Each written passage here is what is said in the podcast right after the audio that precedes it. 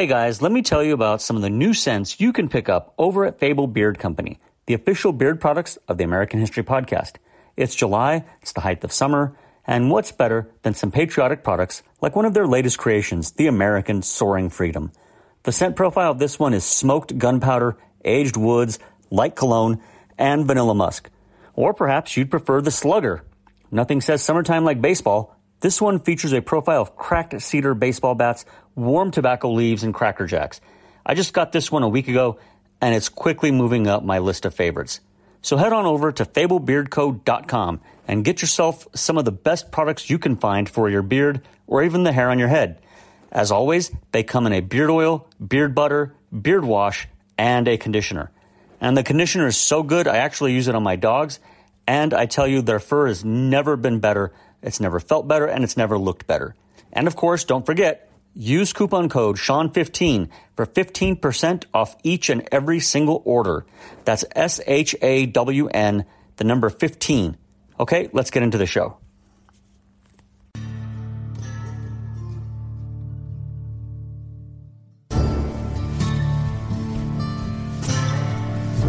Welcome to the American History Podcast.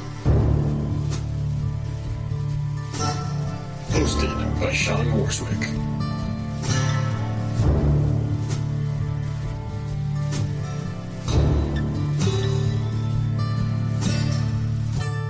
All right, welcome back to the show. Now, today we are interviewing Dr. Patrick Newman and discussing his book, Cronyism Liberty versus Power in Early America, 1607 through 1849. Now, Dr. Newman is an assistant professor of economics at Florida Southern College, and his primary research interests are in Austrian economics, monetary theory, and late 19th and early 20th century American economic history. So, welcome to the show, Patrick. Well, thanks so much for having me on. It's an absolute pleasure. So let's um let's just get started. What what led you to write this book? I mean, obviously you've got research interest in, in this area, but um, you're an economics or an economist by trade or training. So when I saw this, I was just really fascinated that an economist is writing a history book. yeah, so I, I that, that's a great question. Um, I enjoy history. I've always enjoyed history, even before I was interested in economics.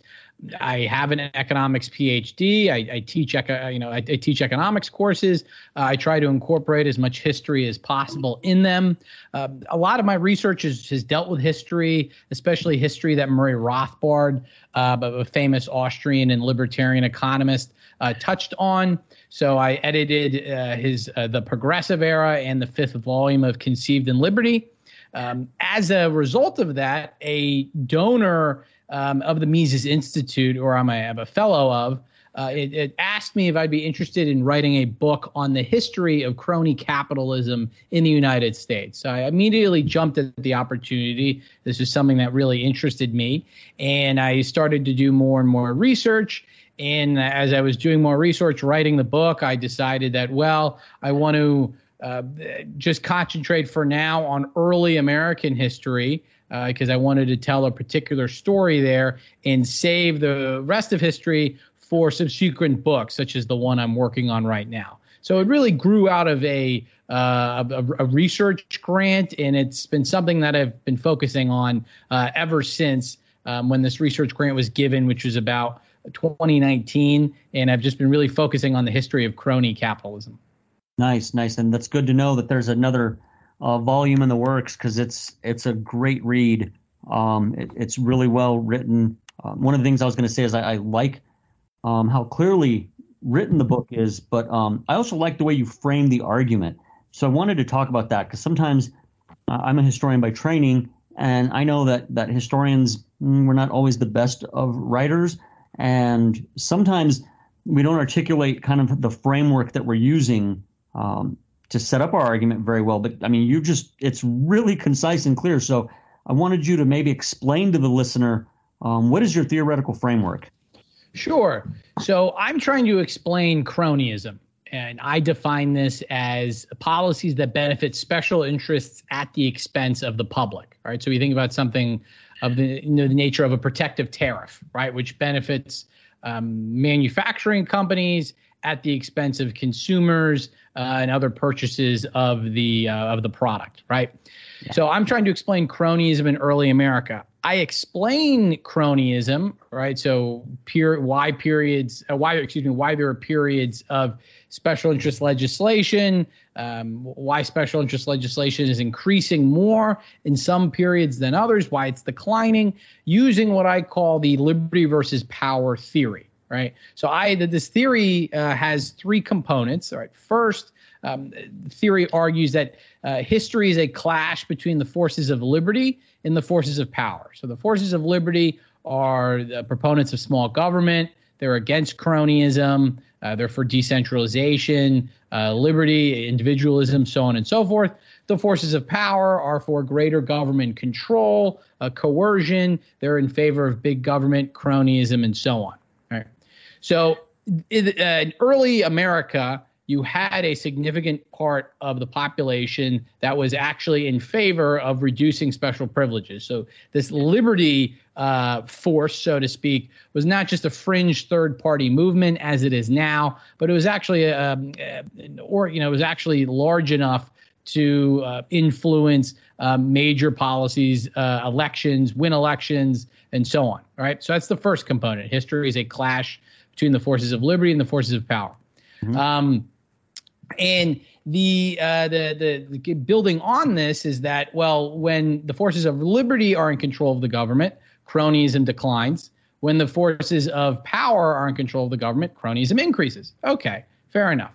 Well, the second um, uh, point is that well, power corrupts, right? So power corrupts the forces of liberty. When they take control of the government, they aren't as radical as they seemed when they were trying to get in uh, into office, right? So they lose some of their radicalism, they lose some of their reform-oriented nature. They start to moderate. They say, well, we have to look out for the next election. Well, we have to look out for our constituents, their own special interests, and so on. So cronyism only declines or remains the same, right?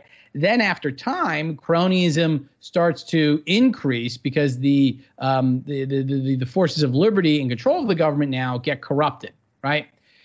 The, the third component is that um, reform is difficult precisely because power corrupts. So it's really hard to reform the government because the main agency for reform, having people ride into office, uh, institute various policies that are going to remove special interest, uh, you know, legislation and so on, uh, has a sort of a a built-in mechanism to prevent its own demise, right? Yeah. So that's the overarching theory I'm using.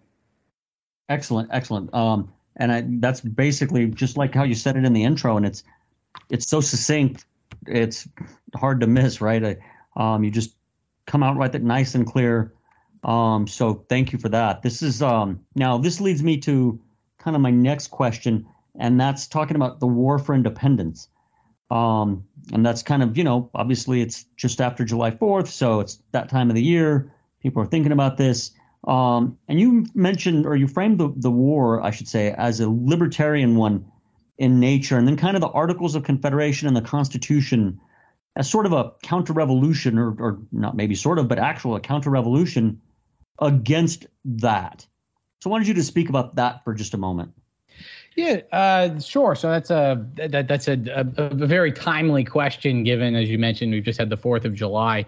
So I argue that the American Revolution it was this great triumph of liberty uh, because the colonists seceded, right? That's what we think of. It's it's it's the the the, the Revolutionary War. Uh, it was is really a, a, war of secession, right? The the colonies they decided um, to secede, form their own independent governments. Uh, states as they were called and uh, this is a this is a really effective strategy a really effective reform strategy because really most uh, reform that is successful is only possible through things such as nullification or secession. You're not actually trying to change the government, you're just trying to break away from the government, right? Yeah.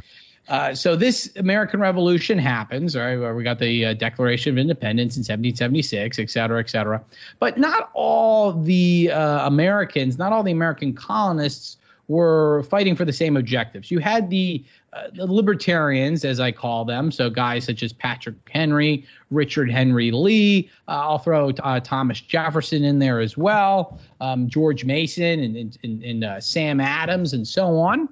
All right, so you get a good sprinkling of people from Massachusetts and Virginia, um, and then you have the uh, the the reactionaries, so to speak, or these are kind of the American forces of power, guys such as Robert Morris, Gouverneur Morris, Alexander Hamilton, James Madison, uh, so on and so forth. Probably some names that your average person isn't as familiar with, and they wanted to break away from Great Britain, or initially they didn't want to break away, but once they finally decided to break away, uh, they said, well, we don't want to have a limited government uh, at home. We're not, not really rebelling against the British Empire per se. We're just rebelling against an empire that we don't control. So they wanted to institute the exact same, very similar uh, type of system that had plagued the colonies uh, you know, since their founding, when Britain was trying to impose mercantilism um, and, so on and so forth, and they tried to do this first through the Articles of Confederation,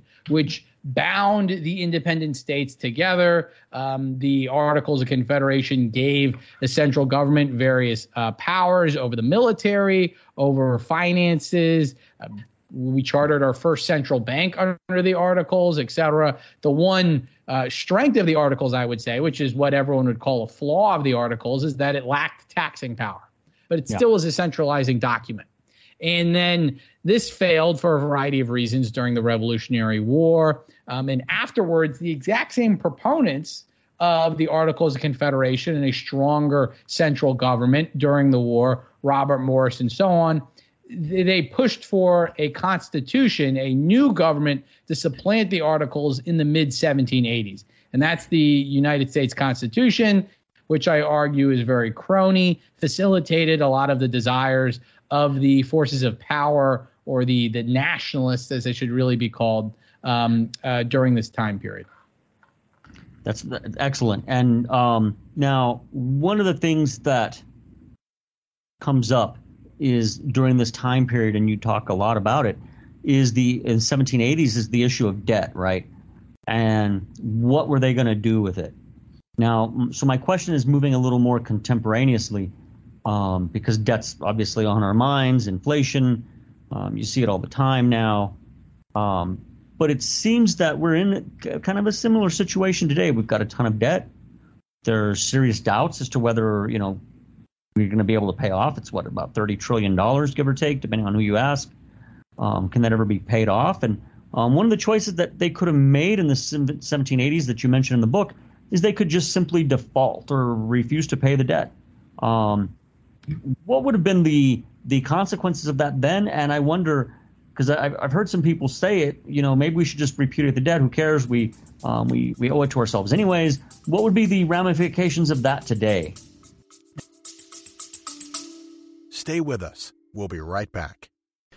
I'm Michael Sievers, the writer, producer, and creator of The Silver King's War, a podcast series about my father's Second World War as a B 26 bombardier. Stanley L. Silverfield, a first lieutenant in the United States Army Air Corps from Birmingham, Alabama, rode in the nose, the greenhouse of the famed Martin Marauder. You can find The Silver King's War wherever you listen to podcasts. So that's a that's a very important question because this issue of debt does play a you might say predominant role um, in the drive for a stronger uh, government during this time period. So, to back up a little bit, during the Revolutionary War, the federal government or the Continental Congress, as well as various state governments, they printed a bunch of money uh, to finance the war, and they also issued various debt instruments to finance the war. So, if they needed to pay soldiers or farmers, they would give them, uh, you know, a, a debt instrument. Um, we can call them bonds if we want, and say, all right, we'll pay you in the future. Uh, we'll pay you through taxes we'll raise later or something of something of that nature right? Yeah. so this debt was originally uh, concentrated in the hands of the the people fighting for the revolution what happened is, well, the the various governments they printed way too much money, so the currency depreciated. That was allowed to pass out of existence. The debt instruments also looked increasingly shaky, so a lot of the farmers, merchants, soldiers they sold them on the secondary market. They sold them to speculators. They said, "Well, uh, I'm not going to hold this for three years um, and, and wait for uh, Massachusetts to maybe redeem it." Uh, instead, I'm just going to sell it right now to um, a, a, a, speculator who will buy it. These speculators, um, which cannot be emphasized enough, were generally associated with Robert Morris. They uh, favored big government, they favored a stronger government.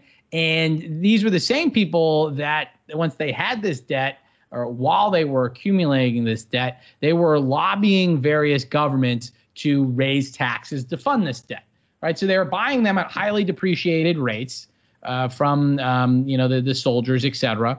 And they had wanted to then turn around and and get the government to fund this debt with new taxes, which would be levied mainly on the poor. Right. So this was a, a a big issue during this time period, and a lot of historians say that well.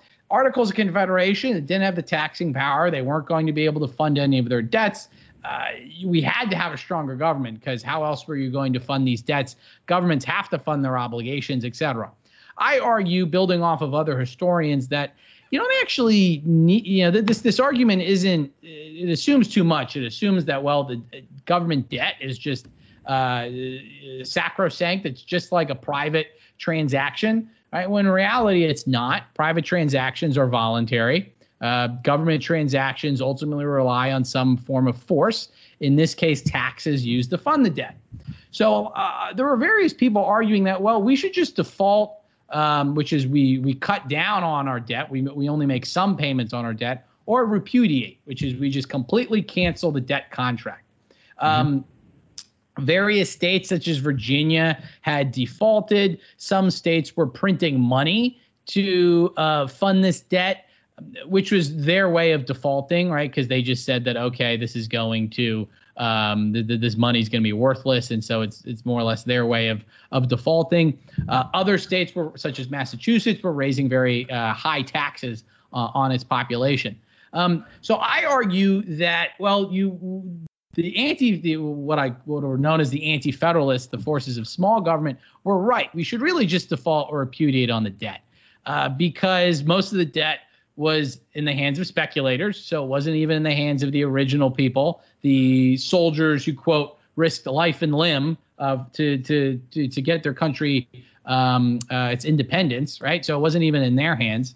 Uh, and the other thing is also would have weakened government's abilities to borrow in the future. A lot of historians, economists consider this.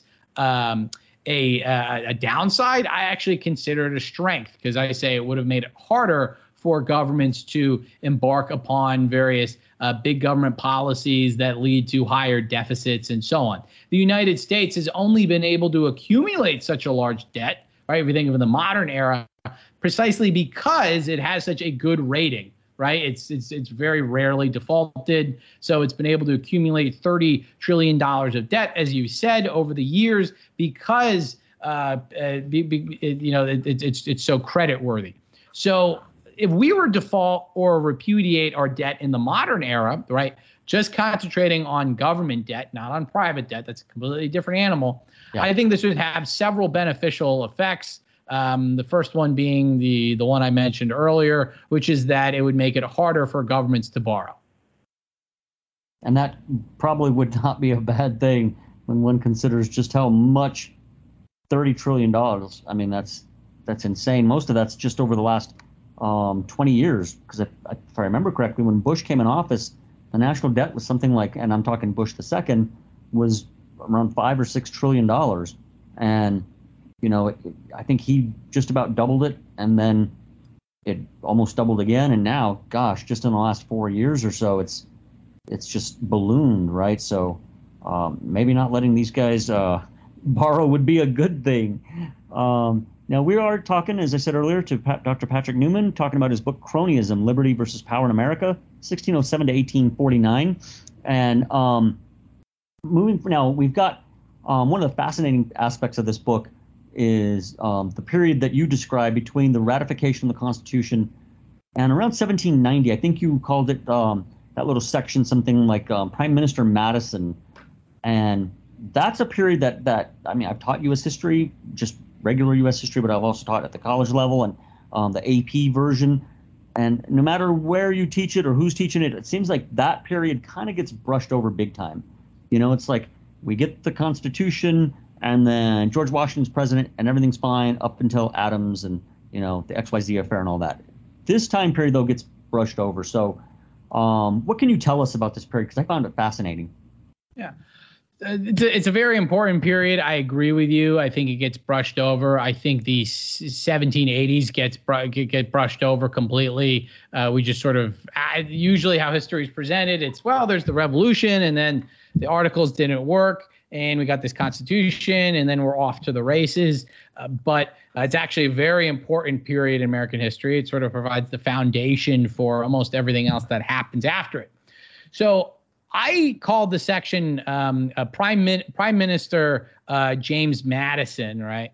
Um, I, I, call him Prime Minister James Madison because right now James Madison is a congressman, right? He he um, he barely won election to the House of Representatives. He's a congressman, and the year is 1789, so it's our first Congress.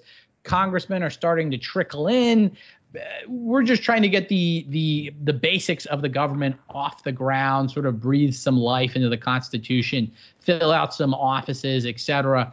And James Madison is is very important in this. He plays a very important role in raising tariffs or getting Congress to pass tariff uh, and, and, tonnage legislation to raise money. Um, he's very important in getting a Bill of Rights off the ground to sort of disarm anti-federalists passing a, you know, getting Congress to pass a, a, a in the states uh, a weak Bill of Rights instead of the strong Bill of Rights anti-federalists wanted that had structural amendments.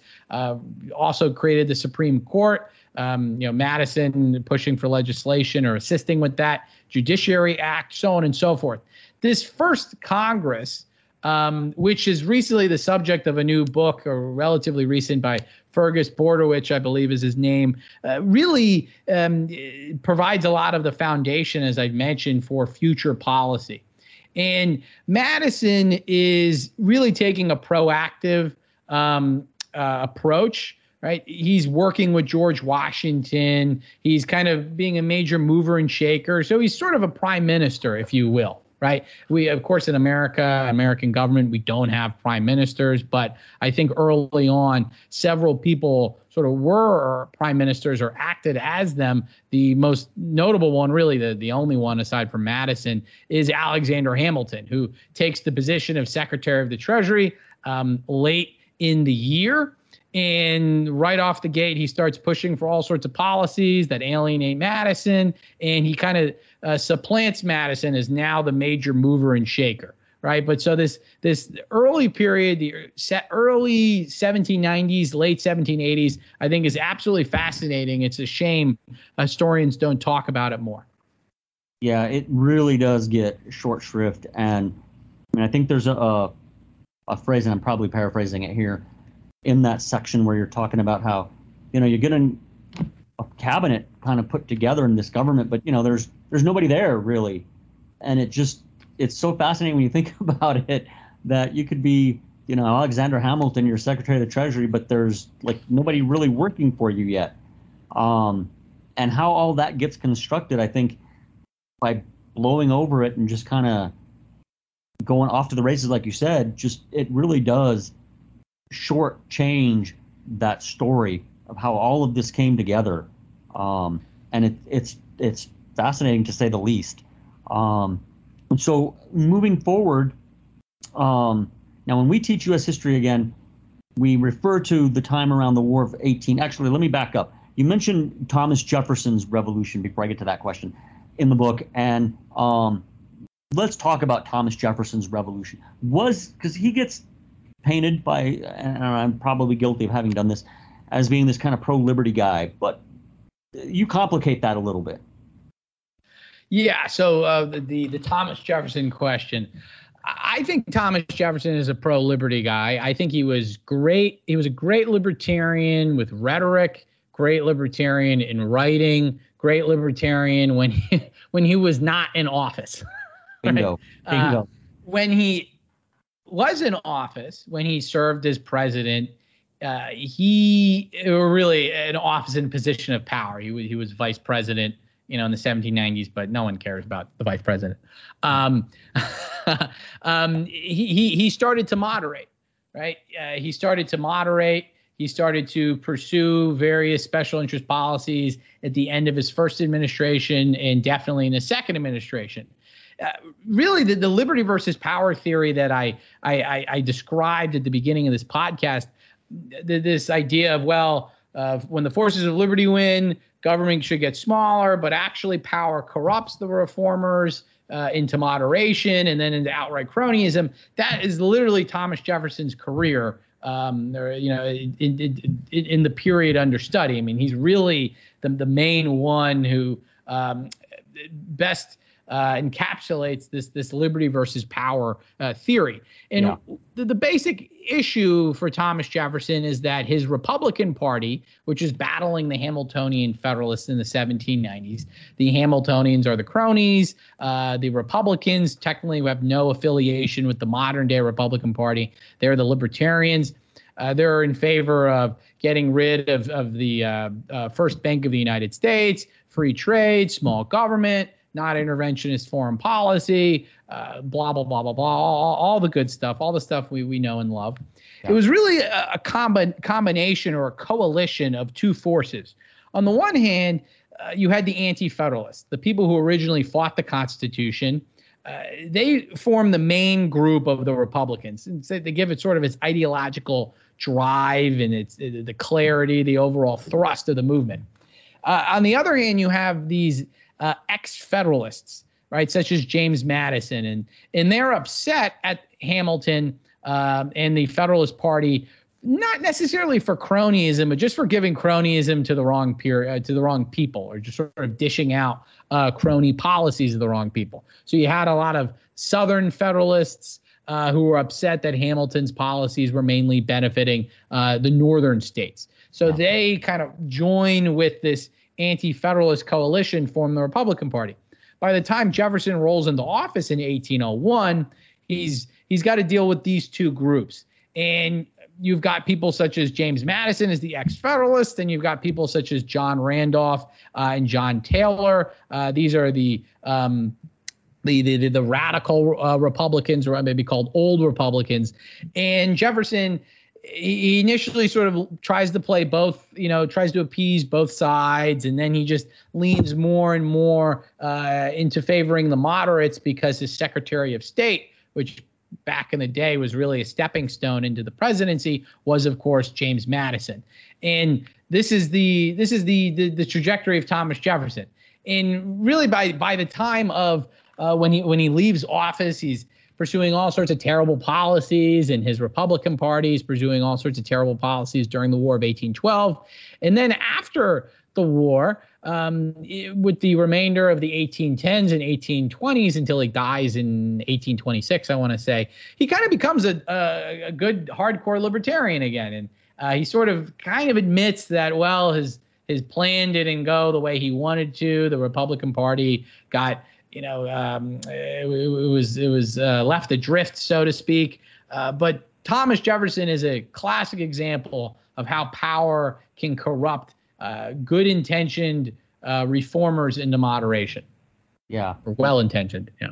Yeah, he had all the great intentions, but you know, once you get there, it's hard to fight all of that, right? Um, now, my next my question that I had meant to get to was um, the the era of good feelings when we teach U.S. history, that kind of period after the War of 1812 or so, up until the, the mid 1820s that we refer to as the, the era of good feelings.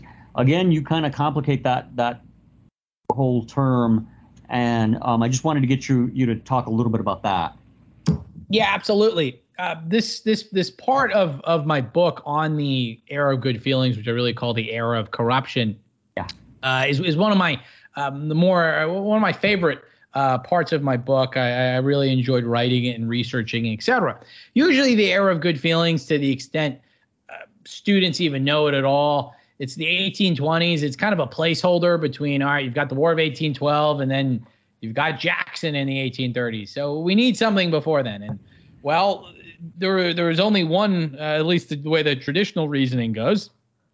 Well, uh, at this time, there was only one political party, um, the Republican Party, which are really just known as the National Republicans. The the Federalists were all but dead.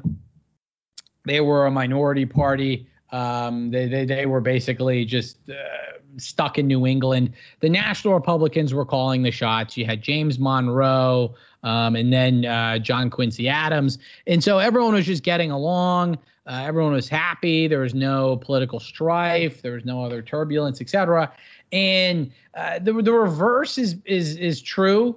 Uh, there was actually intense political strife because there was all sorts of squabbling among the national Republicans. Um, they were all trying to implement the American system, or at least Henry Clay was, but this was leading to various disagreements. You had the Panic of 1819, which is a very serious business cycle um, that uh, led to a short lived depression, but still, this depression kind of re energized the forces of monetary reform, supporters of hard money, and so on. Um, and you, you, most important of all, you had an intense amount of cronyism or the corrupt politicians. They were, um, you know, taking things from the government. They were, uh, you know, trying to push for policies that would benefit themselves. Uh, central banking, protective tariffs, internal improvements. Uh, the most infamous example of this is the so-called uh, corrupt bargain of um, of 1820 1825 basically when when Clay and uh, Henry Clay and John Quincy Adams they agreed to um, uh, support each other and Clay would swing the um, overtime House election for the president in 1824 uh, to Adams, right, instead of Jackson. So this was seen as well. Politicians are basically just horse trading for favors. Uh, this is really bad, uh, and, and, so on. And in this period, this this uh, era of corruption led to the Jacksonian reform movement of the 1830s, which I argue was really America's only successful libertarian reform movement when they were actually able to dismantle large parts of the federal government. Yeah, yeah, great. Um, now, my last question for you, um, finally, is you end the book in 1849. Uh, and I'm just wondering, because you know, people wonder, like, well, why, why, why that date? Was, was there something particularly important then, or you know, did you look at the page, the the page count? And you're like, okay, I think I'm done for now. I mean, why that date in particular? Yeah, yeah, that's that's that's a great question. I've been I've been asked this. Um, I I, um, I have some people joke. They say, "Oh, I wanted a book on cronyism." They went to 1850. So I guess this isn't what I'm looking for, or something like that, right? Um, yeah. So the, the, the reason why I ended in 1849 was because I, I don't want to give away the story uh, too much, but that's really the collapse of the Jacksonian coalition and the collapse of the Democratic Party, which is the same Democratic Party of today. But when it was originally founded by Andrew Jackson and Martin Van Buren, uh, it was a, a small government party dedicated to reform dedicated to dismantling the American system, all this great stuff. Jacksonians weren't perfect by by any by any means, but uh, they they got a lot of stuff done. The problem is that well, power corrupted them. Uh, what corrupted Jefferson was the Louisiana Purchase. Uh, what corrupted the Jacksonians was Texas and the Southwest that Mexico held.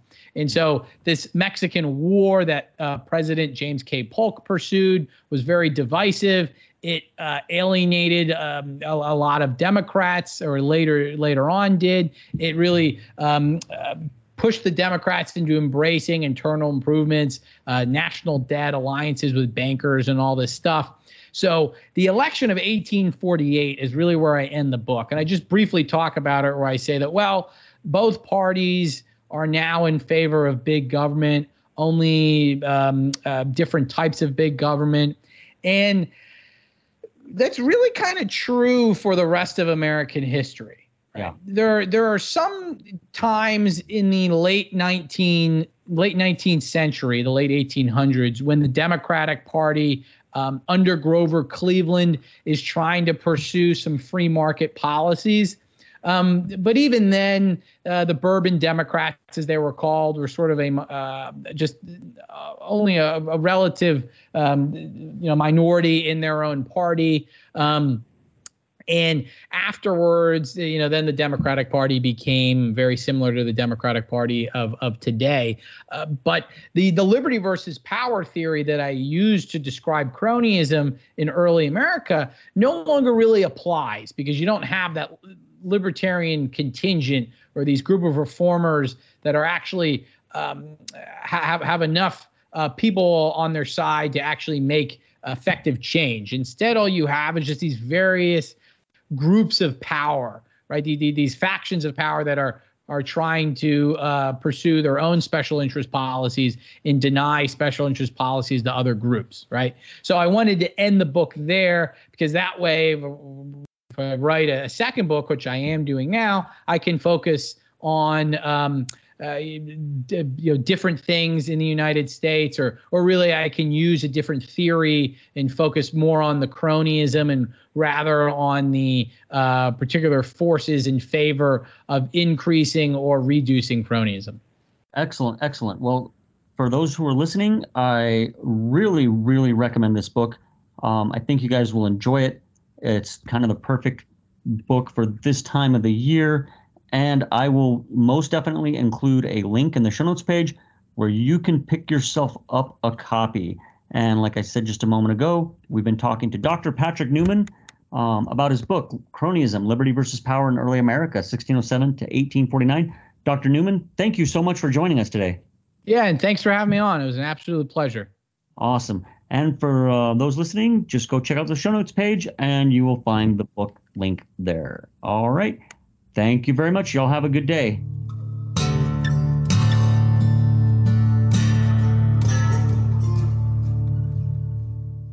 Do you like the sound of the American History Podcast? My audio production is provided by the Mad Octopus. Check them out over at madoctopusmedia.com.